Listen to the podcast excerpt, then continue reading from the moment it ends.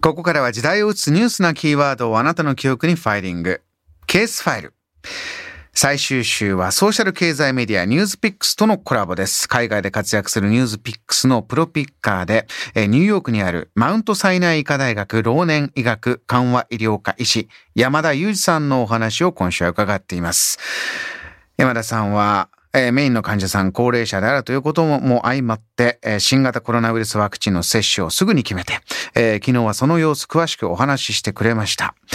さあ今日水曜日は、まず山田さんが考えるコロナワクチンの有効性について聞きました。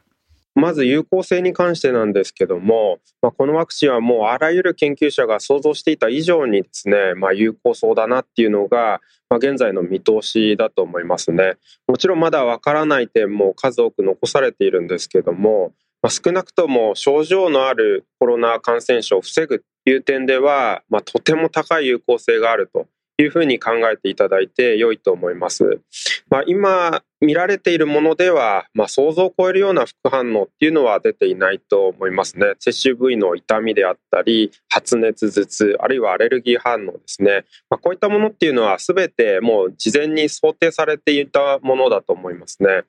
でもちろん今後とても稀な副反応が報告されてくるっていうような可能性はあるんですけども、まあ、すでに5000万回以上ですかね、世界中で接種を終えていますので、まあ、その中で、まあ、ごく稀な副反応が報告されるとは、まあ、思います。ただ、まあ、そもそも前提としてですね、リスクがゼロっていうものって、まあ、この世の中に存在しませんよね。例えば、車に乗るのにも、まあ、事故に遭う確率っていうのは一定のそういう副反応がついて回るわけですけども、まあ、でもどっかに行くっていう目的を叶えるために、まあ、車に乗るわけですよね。まあ、それと同様でですね、パンデミックを終わらせるっていうような、もう私が生きてきた中でも本当に最大規模の人類の課題に直面している中で、まあ、それを乗り切りたいっていう大きな目的がある中で、まあ、この有効性と、まあ、リスクの天秤っていうのをしっかり見つめながら、まあ、ぜひ接種も前向きに考えていただけたらなというふうに思っています。山田医師はこのニューヨークのマウントサイナイ医科大学が現場ですから、もうそれこそね、えー、おっしゃった言葉の人類最最大規模の人類の課題に直面してるんだという言葉にも非常に実感がこもっていましたが、えーパンデミックを終わらせるために接種する、もうワクチンのこの、えー有効性については、現時点を見ると信頼してるという気持ちが伝わってきました。日本では、えーここから先です。まだもちろん不安な声、多いと思いますが、山田さんは予防医学の課題についてはどうお考えなんでしょうか？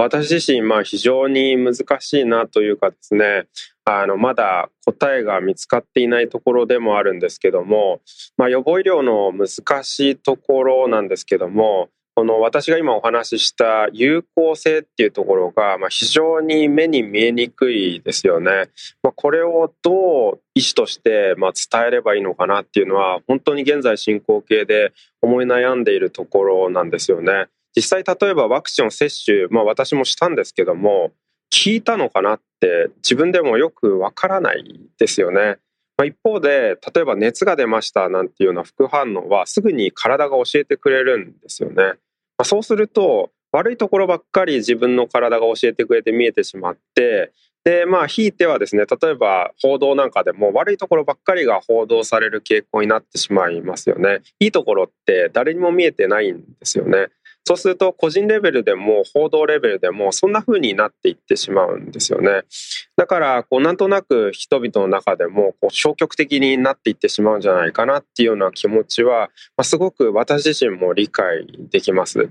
でこの予防医療について考えるときにはちょっとこう未来に対する想像力を働かさなければいけないなと思っていて予防医療ってまだ起こってないことを未然に防ぐものなんですよね。だから将来への有効性っていうものを考えなくてはいけなくて、まあ、そんな時に例えば分かりやすい例で言うと、まあ、身の回りにいる友人だとか上司だとか両親だとか、まあ、そういった方の顔を思い浮かべていただくといいのかなと思っていて、まあ、例えばそのワクチンを打たなかった時に知らぬ間に自分が感染してしまったとでそのウイルスを知らないうちに例えば60代の会社のの上司に移してしまったと。で、その方がその後に大変なことになってしまった。この先感染症が広がれば広がるほど現実になりやすくなるんですよね。一方で、例えばワクチン接種をして自分を守ったことで、まあ、そういったイベントを未然に防いでくれたと。で、誰かの命を結果的に助けることにつながっていた。まあ、そんな風にこう架空のストーリーでしか実はその有効性って描けないんですけども、まあ、有効性を理解する上ではですね、まあ、そんなストーリーを描きながら想像していただくといいのかななんていうふうに思ってます。この新型コロナウイルスワクチンこの無症状でも移っていく、移してしまうっていうところがね、一番のやはり、えー、大変なところですから、山田さんおっしゃったように、こう、想像力で、え、少し補って、え、いろいろな自分の判断をしていかなければいけないということで、日本では来月2月末から医療従事者への先行接種、ワクチンの接種がスタートして、6月までに全国民分の確保を目指しているという状況です。自分が接種できる状況になった時にどうするのか我々一人一人、えー、しっかり考えていく必要がありますよね。以上、ケースファイルでした。